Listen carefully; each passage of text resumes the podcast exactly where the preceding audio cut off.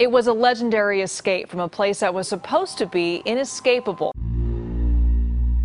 There's John and Clarence Anglin and Frank Morris have never been found. The ground. They went underneath the water tower and scrambled down to the smokestack at the north end, inflated their raft, and paddled away, never to be seen again. Welcome back to the Vodka, Lemonade and Crime podcast. After a very long break, I'm Chloe. I'm George. Me and George have been away on holiday to the USA, but now we are back, and you may have noticed something different about the podcast. We are actually filming this episode, so if you are joining us over on YouTube, hello, this is what we look like in person.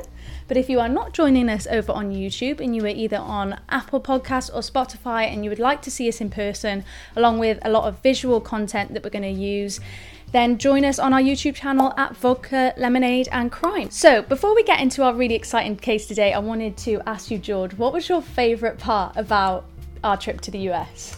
Um, the must. Uh, we hired a Mustang, of course, as you have to, As you have to. and it made me not want to drive any other car ever again.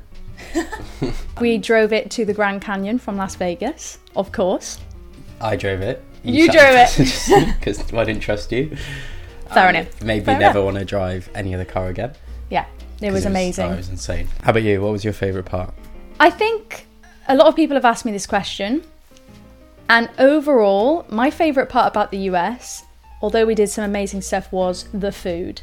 I absolutely loved the food out there. It's so good. We went to this place in Austin, Texas called Terry Black's. If you're from Austin, Texas, you'll know exactly what we're talking about. But if you are looking to go, visit this barbecue house. It had the best food ever, wasn't it, George? Yeah, it was. Yeah, it changed my life. I, I'll put a picture up here so you can see. it looks disgusting in that photo. it looks properly disgusting. Um, but it was amazing.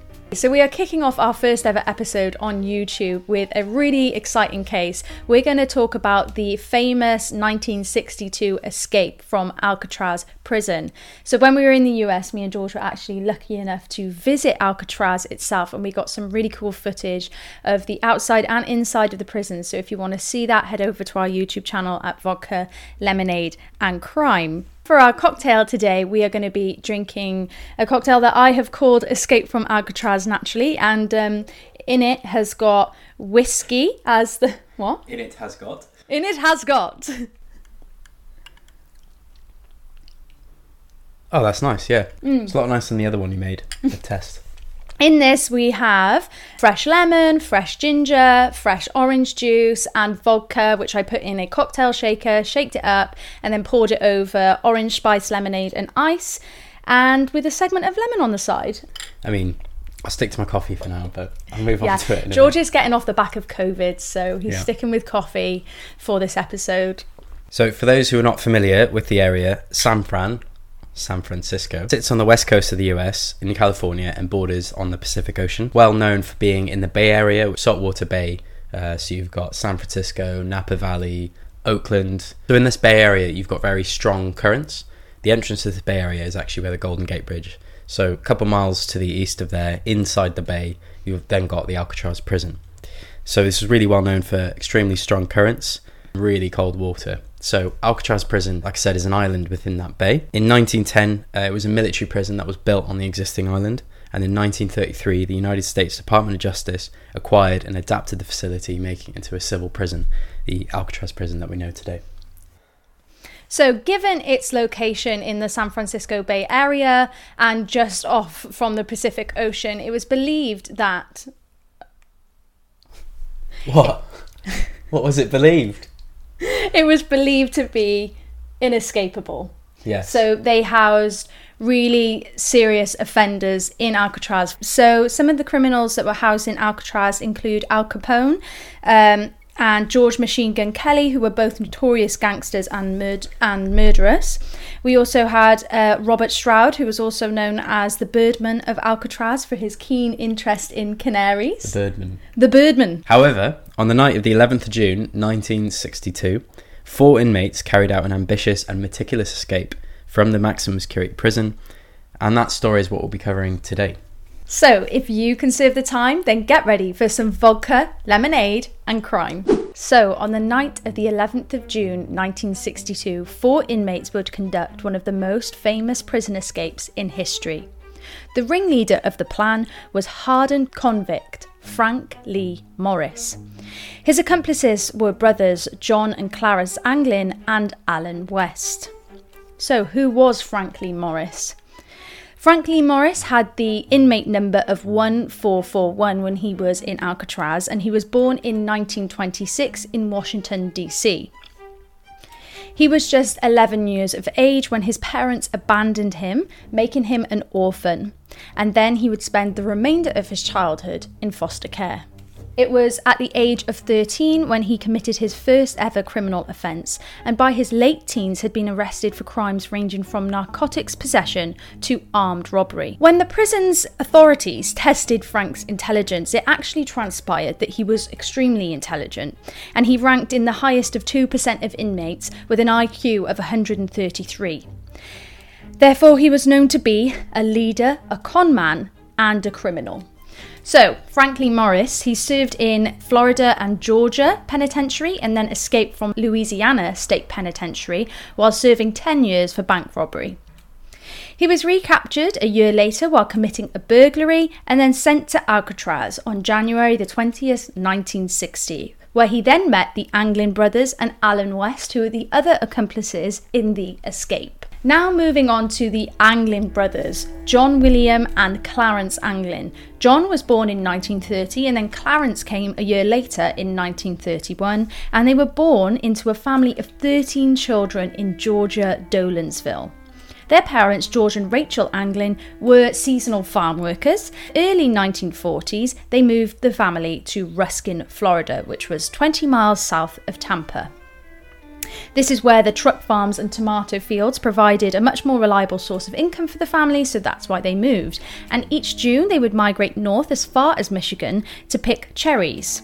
It was Clarence and John who were reportedly inseparable as youngsters.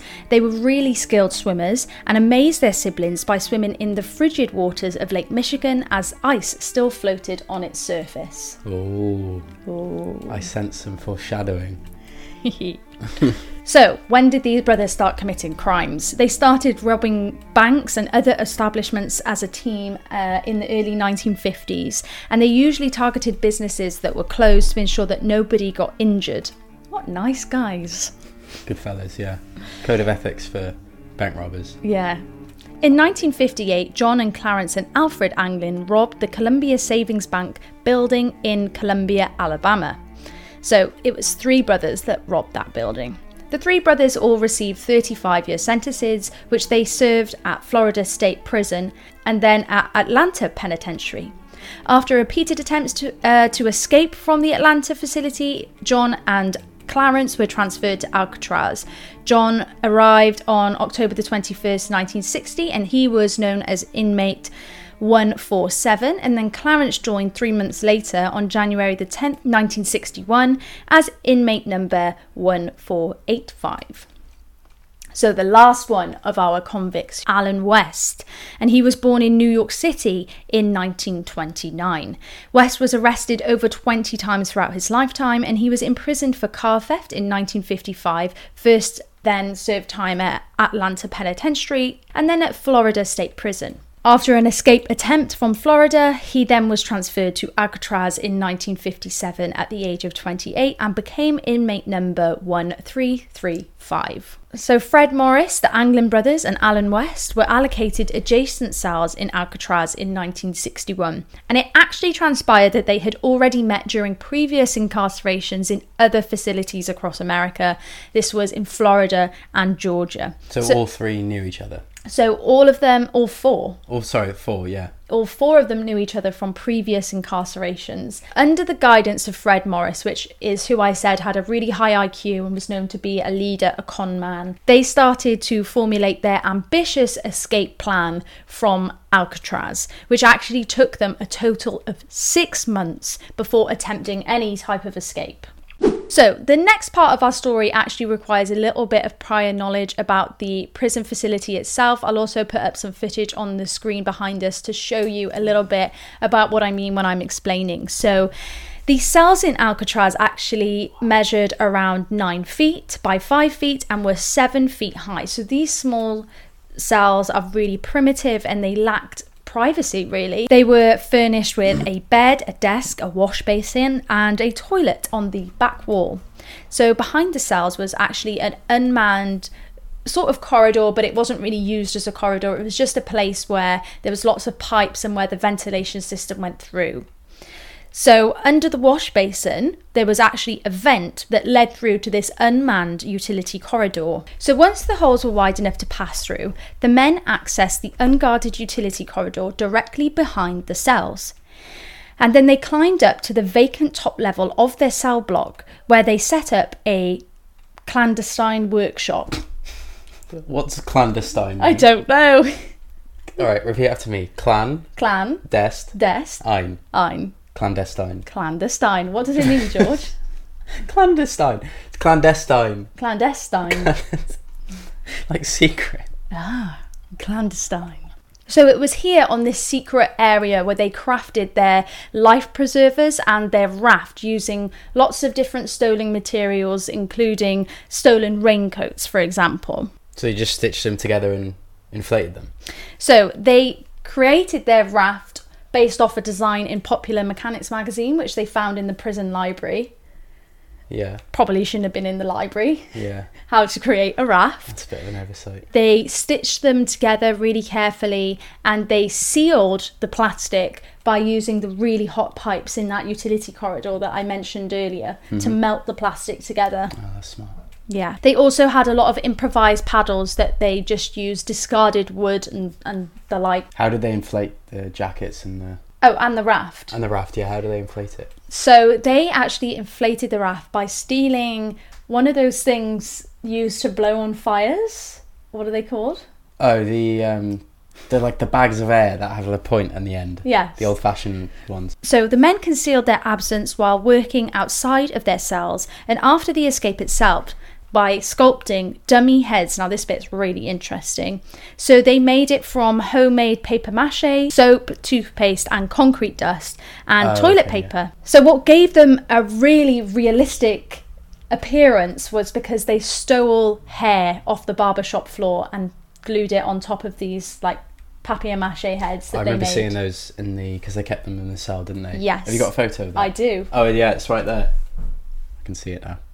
Uh, I remember thinking how realistic it looked. Like, Mm-hmm. but if you just walk past, you just think that's a head. But as soon as you looked at it closely in the light, obviously it didn't look like a head. Yeah, but you have to remember that these are used for during the night, so it would have been relatively dark. Yeah, in the so dark. in the you, dark, you definitely wouldn't look at it twice, would you? with towels and clothing piled underneath the blankets in their bunks and the dummy heads positioned at the pillows, they were appeared to be like they were sleeping. On the night of the escape, Alan West actually discovered the cement that he used to reinforce the crumbling concrete around his vent had hardened, narrowing the opening and uh, fixing his grill in place, which meant that he couldn't escape.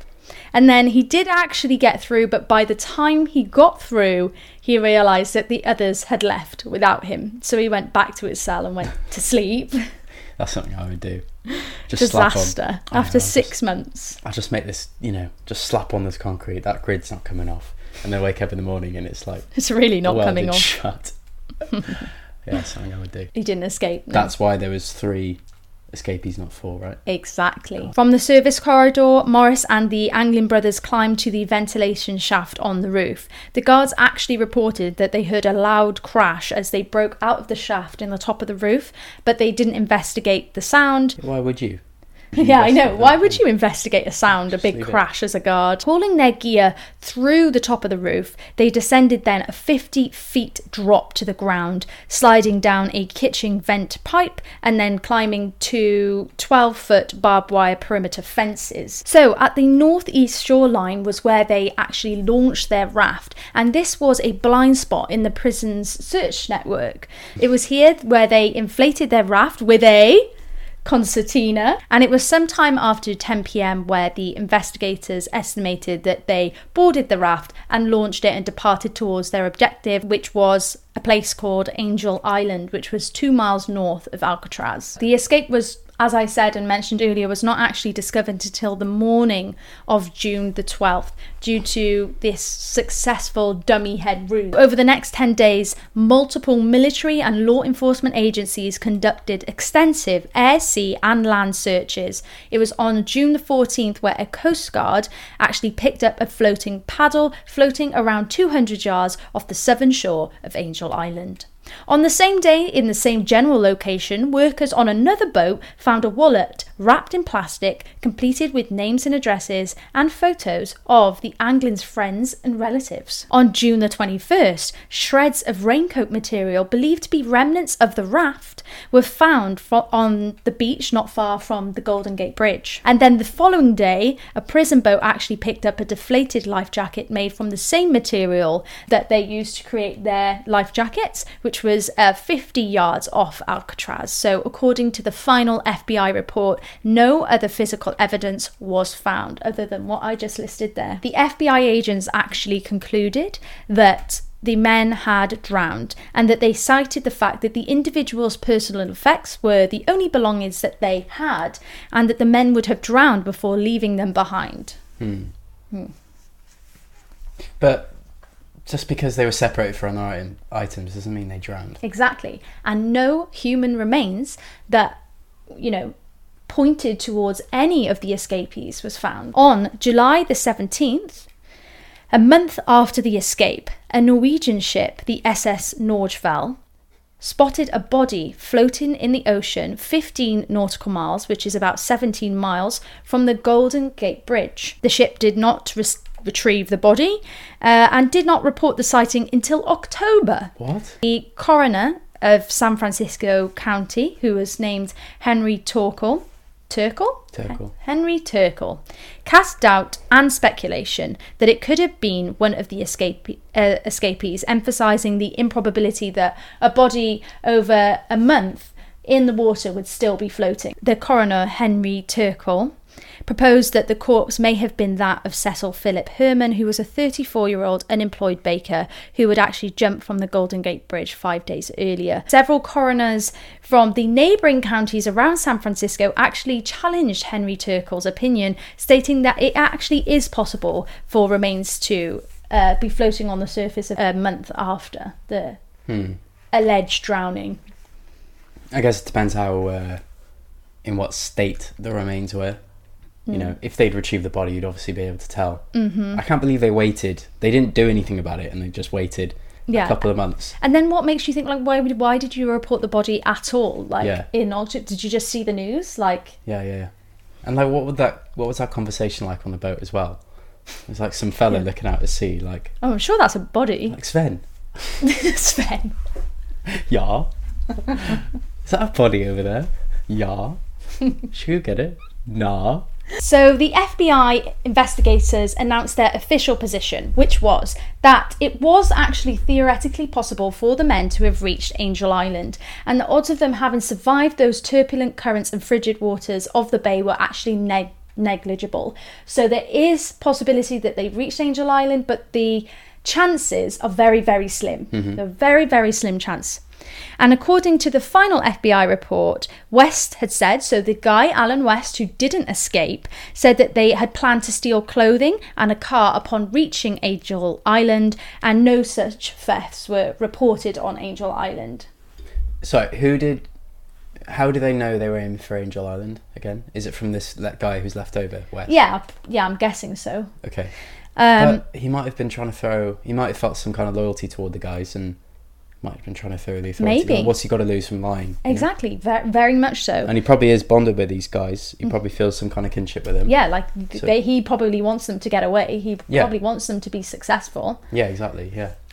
Alan West was uh, the only conspirator to not participate in the actual escape, which is what I just said. So he was fully cooperated with the investigation in the FBI and he was therefore not charged for his role in the escape. Because Alcatraz is a lot more costly to operate than other facilities in the mainland, it's nearly $10 per head opposed to $3 per head per prisoner uh, in, for example, Atlanta Penitentiary because of the 50 years of saltwater saturation that had seriously eroded the building. Attorney General Robert F. Kennedy ordered the facility to be closed on March the 21st, 1963. The FBI closed its file on the uh, escapees on the 31st of December 1979 after a 17 year long investigation.